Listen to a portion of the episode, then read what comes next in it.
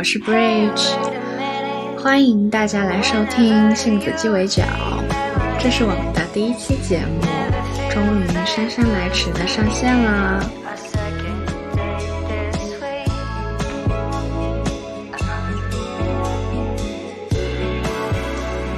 大概给我身边的人讲说我要录一个播客节目，说了也有个小半年了。然后之前今年上半年花了蛮多时间在出门旅游，之前因为一些众所周知的原因就不太能出门旅游嘛，所以今年就有一直在利用周末的时间到处特种兵旅行，然后就被身边朋友一直催更，说：“哎，你不是要做播客吗？到底什么时候能听到你的播客呀？”终于到了今年 Q 三快结束的时候，才缓缓开始了这个 Podcast 的录制，也终于在今天上线啦。嗯，执行力也确实非常值得反思。没办法，我的 MBTI 类型的确是一个主打随性的 P 人。那首先给大家介绍一下这个 Podcast 计划是怎么诞生的。其实想做这个 Podcast 的初衷也非常简单和偶然，就是在某一个风和日丽的下午，我的同事带着满脸都被工作产生的一种疲惫，然后看着我在那里哈哈哈的笑。他就非常语重心长、非常正经的看着我，突然问了我一个问题。他说：“为什么你每天都看起来这么开心？”因为平时嘻嘻哈哈会闲扯的同事，就突然很正经的这样问我，然后我一下有被 shock 到，就回想了一下，就的的确确，身边的朋友会倾向认为我是一个。精力旺盛，整天笑嘻嘻，或者说充满生命力的人，当然也不止一次有听到别人告诉我说跟你聊天很开心这样的话，以至于当我告诉大家我的 MBTI 是 I 人的时候，就根本没有人相信。简单来说呢，我就是一个搞笑女吧。那我就在想，既然我是搞笑女，就不如把和我聊天很开心的感染力都传递给大家吧。所以就有了这个 Podcast。当然，我也不敢保证大家听了这个 Podcast 一定会感到开心。我的思考也依然还非常非常稚嫩，但我尽量保证大家听了之后一定不会糟心吧。在这里呢，我会用一些比较轻松的方式，分享一些关于生活的、自我成长的和一些好玩的事儿，以及聊一些电影和书籍，作为我们观察世界和安放自己的一种途径吧。那至于为什么这个 Podcast 叫“杏子鸡尾酒”呢？灵感是来源于贝克维尔的一本关于存在主义的书，叫。存在主义咖啡馆，自由存在和杏子鸡尾酒。这本书呢，就是讲的萨特、波伏娃和阿隆三位哲学家，他们在蒙帕纳斯大道上有一家叫煤气灯的酒吧里，就喝着这个酒吧招牌的杏子鸡尾酒，就一起在探讨人类最重要的两个问题：我是谁？我该如何生活？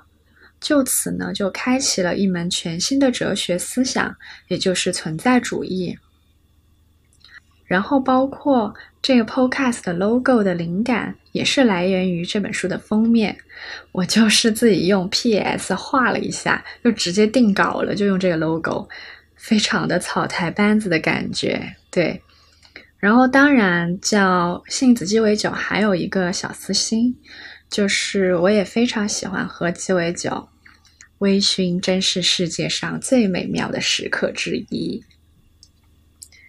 那么，其实所谓存在主义呢，它主要考虑的就是我是谁，我该如何生活这两个纠结的宇宙话题。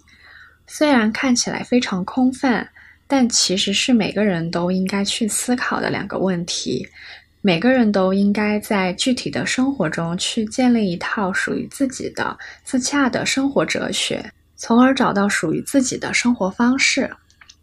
存在主义就是这样一门关心个人的具体的人类存在的哲学。经常和存在主义放在一起讨论的是虚无主义。具象一点说呢，就是大家常常都会感受到的某种虚无感，或者会说类似于。我就算很努力，也就这样啦。内卷有什么意思呢？一切都不过如此嘛。就是这一句“一切也不过如此”，就会让大家感受到一切是没有意义的。这就是虚无感的来源。那渐渐的也演变成了如今人人都在说的一个词，叫做“祛魅”。这个“祛魅”又到底是什么呢？比如说，大家会说对名人祛魅了，呃，日入两百零八万的明星们，就如果卖惨自己有多努力，现在已经完全不会再引起普通路人的心疼。他们的光鲜亮丽和所谓努力，好像没有那么值得崇拜和追寻。毕竟比他们努力的人太多了，但没有几个人可以日入两百零八万。就像最近闹得沸沸扬扬的李佳琦事件嘛，大家不都说年入十八亿的富豪还在给韭菜们做直播，真是辛苦了呢？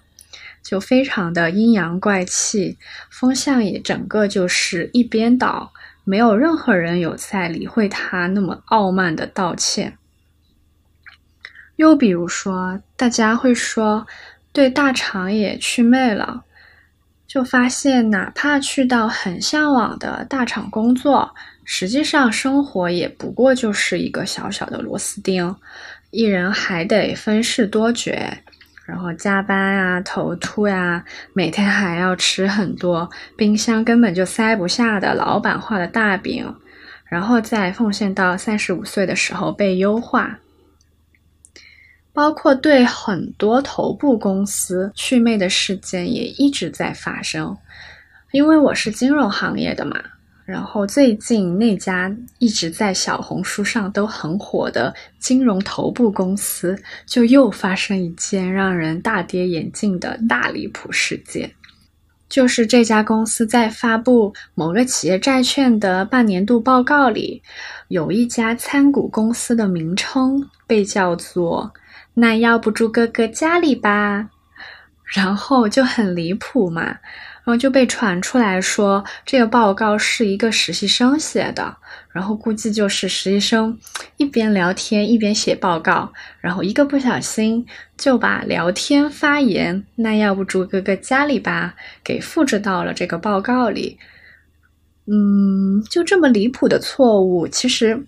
本来是有一万种可能，这个错误是会被检查出来的，但偏偏就是一路畅通，就这样出现在了公开发布的报告里，就可以说是每一个审核这个报告的环节，每个人都在浑水摸鱼。那这个所谓最高大上的、汇聚了最多高端人才的金融机构，瞬间也是完完全全被大祛魅。还有一个大家也经常会说的，就是对金融男祛魅了。就最近金融男的风评好像跌到了历史低位，成为了狗都不谈的对象。就是曾经择偶市场上最炙手可热的那一批，就是传说中什么高情商、高学历、帅气多金投行男。就现在，大家看到这些 title，大概率就只剩下一句衷心的劝告：快逃！毕竟，经过一代又一代金融男的努力，这三个字基本上已经和渣男画上了等号。就像最近很热的那个电视剧《装腔启示录》，虽然热播嘛。而且也拥有了高达八点二分的豆瓣高分，但大家的反应也都出奇的一致，就是是的，很上头。毕竟男主帅气多金，还幽默风趣，但同时呢，就也很清醒。嗯，所谓的甘心为你炸掉鱼塘、交付真心的金融男，这种情节在国贸 CBD，大家都说主打一个，我不信。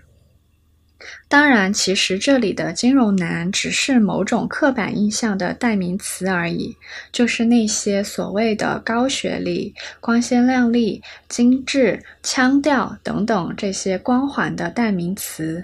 真正祛魅的，其实是对所谓的那些光鲜亮丽祛魅了。每个行业都有好人，每个行业也都有坏人，所以在这里还是。浅浅为咱们的金融男挽尊一下，他们可能也就躺枪了，毕竟是显眼包嘛。再比如说，大家还会说，就是对爱情也祛魅了，因为近两年整个宏观环境下的女性主义抬头，让很多女性的自我意识也开始觉醒，就发现了浪漫爱。不过是男权社会制造的某种幻想，婚姻也不是人生的万能药方，爱情和婚姻救不了任何人，它不是一个人生的 KPI，一个任务，它只是一个选择。所以现在身边的朋友，不管男生女生，就如果他们在群里突然说我分手了。基本上好像已经不会再有人回复说啊，怎么回事儿啊？嗯，要不要再给他一个机会啊？嗯，你再想想，别冲动，等等。就相反，就可能大家只会简简单单的回复两个字：恭喜。这个就是最美好的祝福了。不过，当然，我依然认为爱情是非常美好的东西。我们祛魅的也只是我们曾经想象中的那种爱情，或者说是幻想中的那种爱情。那种爱情就本来也不存在。嗯，甚至呢，大家还会说对整个世界都祛魅了。何森宝之前就说过一段话，他说。我曾经以为的世界，各行各业的专业人士兢兢业业、互助互利、业务精熟、恪尽职守，同心竭力地维持着社会高效稳定的运转。而我感受到的世界，是各个行业里充斥着大量的糊涂混子。少数明白人在无处不在的敷衍和推诿中，勉强把集体工作维持在底线之上，整个社会运转的晃晃悠悠、洒汤漏水。当我看到这句话的时候，只能说是一整个振聋发聩。没错，就是世界就是一个巨大的草台班子。曾经以为很专业的事，很专业的流程，很专业的一切维护社会运转的事物，发现其实也不过如此。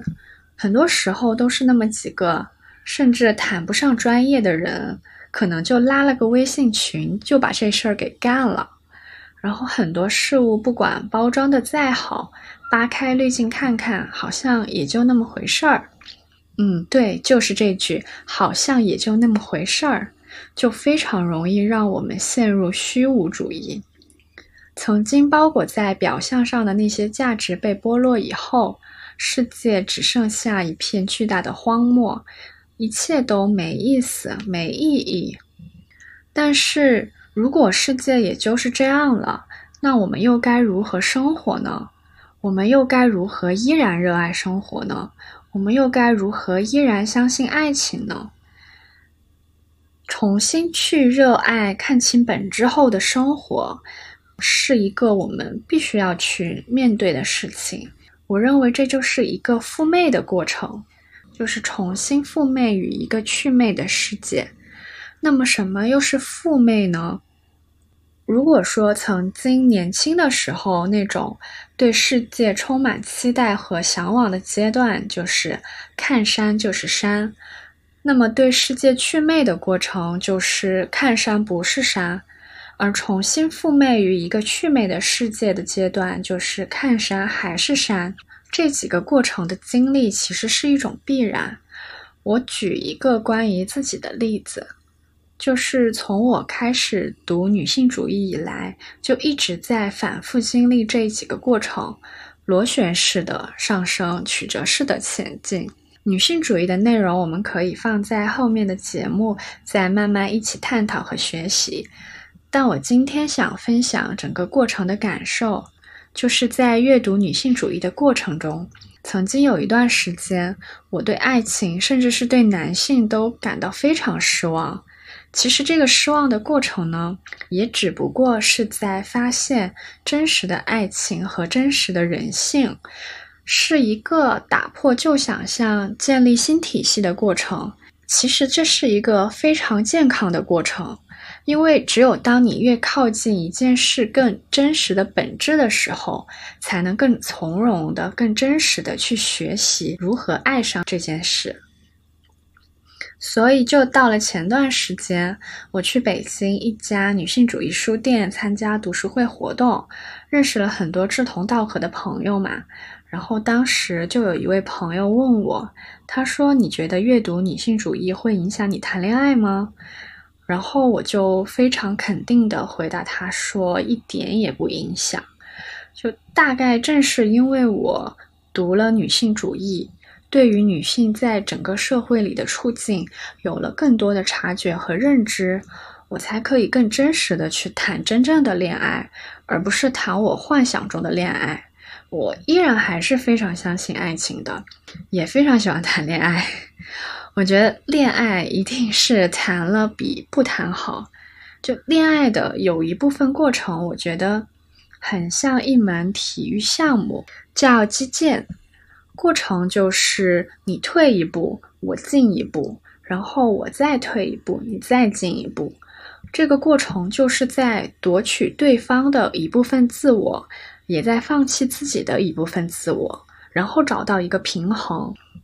在这个过程中呢，你也能更加了解自己，并且能够更加觉察到，当自己一个人的时候，那些没有知觉的坏秉性。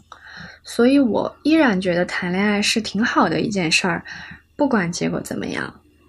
有点扯远了，这些内容希望在以后的节目里可以继续深入探讨一下。嗯，那话又说回来，呃，重新复媚这件事情，我们又该具体怎么去做呢？在这里，我想先提供一个存在主义的观点。加缪在《鼠疫》这本书里说：“对未来的真正慷慨是把一切都献给现在。”贝克维尔在《存在主义咖啡馆》这本书里也说：“对萨特而言，觉醒的人。”既不是在咖啡馆和公园盯着东西看的罗岗丹，也不是像汤姆索亚粉刷篱笆一样假装快乐的把石头推上山的西西弗，而是一个有目的的去做事，并且对所做之事的意义充满信心的人，是一个真正自由的人。一个人也许永远无法充分的描述一杯咖啡，然而这是一项有益的任务。他把我们生活的世界还给了我们，在那些我们通常不认为是哲学内容的事物上，它尤其有效。一杯饮料，一首忧郁的歌，一次兜风，一抹余晖，一种不安的情绪，一盒相片，一个无聊的时刻。它通过调转我们通常如空气般被忽略的视角，恢复了个人世界的丰富性。其实前面加缪和萨特提到的，就是非常大道至简的一个道理，也就是去直面你当下的现在的生活，而不是关心遥远的宏观的东西，做好当下的具体的事件，过具体的生活，爱具体的生命。这个就是存在主义的一个观点。而我个人更喜欢的一种说法是生命体验主义。我非常喜欢的一部电影《心灵捕手》里面就有一段台词非常经典，很好的谈到了我认为是生命体验主义的内容。嗯，这段台词是这样说的：所以，如果问你关于艺术的事，你可能会提出艺术书籍中的粗浅论调。但你不知道西斯汀教堂的气味。你从没站在那里看到美丽的天花板。如果我问关于女人的事，你八成会说出个人偏好的谬论，但你说不出在女人身旁醒来那种幸福的滋味。如果我问关于战争的事，你会说莎士比亚的话，共赴战场，亲爱的朋友。但你从没接近过战争，从没把好友的头抱在膝盖上，看着他吐出最后一口气向你呼救。我若问你爱情，你会引述十四行诗，但你从没有看过女人的脆弱。她能以双眼击倒你，她能从地狱救出你。你不了解真正的失去，因为唯有爱别人胜于自己，才能体会。你应该不敢那样爱人吧？这段台词呢，是电影中的心理学教授肖恩对天才问题少年威尔说的话。威尔呢是一个在数学方面有着惊人天赋的人，但是却因为成长过程中的种种不幸，导致了非常严重的心理问题。于是他就自甘堕落，浪费才华，嗯，整天就是惹是生非，打架滋事，并且抗拒与人沟通情感。他只是通过书本来认识世界。而他用他的天赋所获得的这些知识和他的聪明自信，也只不过是对深埋内心中的痛苦的自我防御。那是一个虚假的自我，因为他从来没有去体验过真实的具体的生活。所以，生命体验主义的核心就在于面对生活以及生活带给你的一切。经历这一切、体验过这一切的自己，才是真实的自己。那么，怎么具体去践行所谓的生命体验主义呢？或者用非常简单的来说，什么祛魅、复魅都不重要。其实最重要的就是怎么可以保持每天都开开心心呢？在这里想分享一下我作为一个纯纯屁人的生活小哲学。或者说生命体验小妙招，那第一个生活小哲学就是多说正能量的话，甚至是只说正能量的话。我会非常有意识的让自己最大可能的减少去说泄气的、丧气的、负能量的话。这其实也是一种心理暗示的方法。就是多说好话、正向的话是非常有利于自己的心态建设的。最近常听到的一句 slogan 嘛，“凡事发生必有利于我”，其实大概也是这个底层逻辑。能在每一个事件中去发现正向的、积极的部分，是一种非常重要的能力。因为保持乐观是一件很重要的事，悲观者总是正确的。但其实只有乐观者才能真正的前行，所以就算是我们保持着非常谨慎的底色，但从我们嘴里说出来的话，也请一定要尽可能的非常正面，说正向的话，少说泄气话，少用否定词。其实就做这一件简单的事，就可以帮助我们度过大部分 emo 的时刻。那第二个生活小哲学就是着眼于看得见、摸得着、做得到的事情，呃，主打的就是一个顺其自然，去着眼于能看见的事，而不是去想象未看见的事。我们看见了什么，遇到了什么，就去面对什么，去解决什么。生活把你推到哪里，就看哪里的风景，而不是去想象未知和预设问题。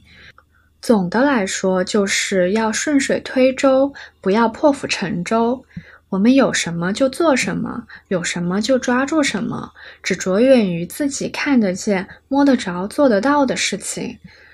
比如说，不要去预设我应该花更多的时间在事业上，还是花更多的时间在爱情，或者说婚恋上面。你有什么就做什么呗，就你有事业就搞事业，你有爱情就享受爱情。它并不是一个二选一的问题，而是一个我有什么就干什么的事情，不用去想象自己到底应该上清华还是上北大，因为大概率清华和北大一个都考不上。用我们的行动去推动决策。那第三个生活小哲学就是一定要尽可能的保持身体健康。虽然这个看起来是一个非常朴素而且很鸡汤的道理，但是它真的非常重要。我们 P 人呢，主打的就是一个不急不躁，要坚持做长期主义的事。那最基础的就是一定要保持身体健康。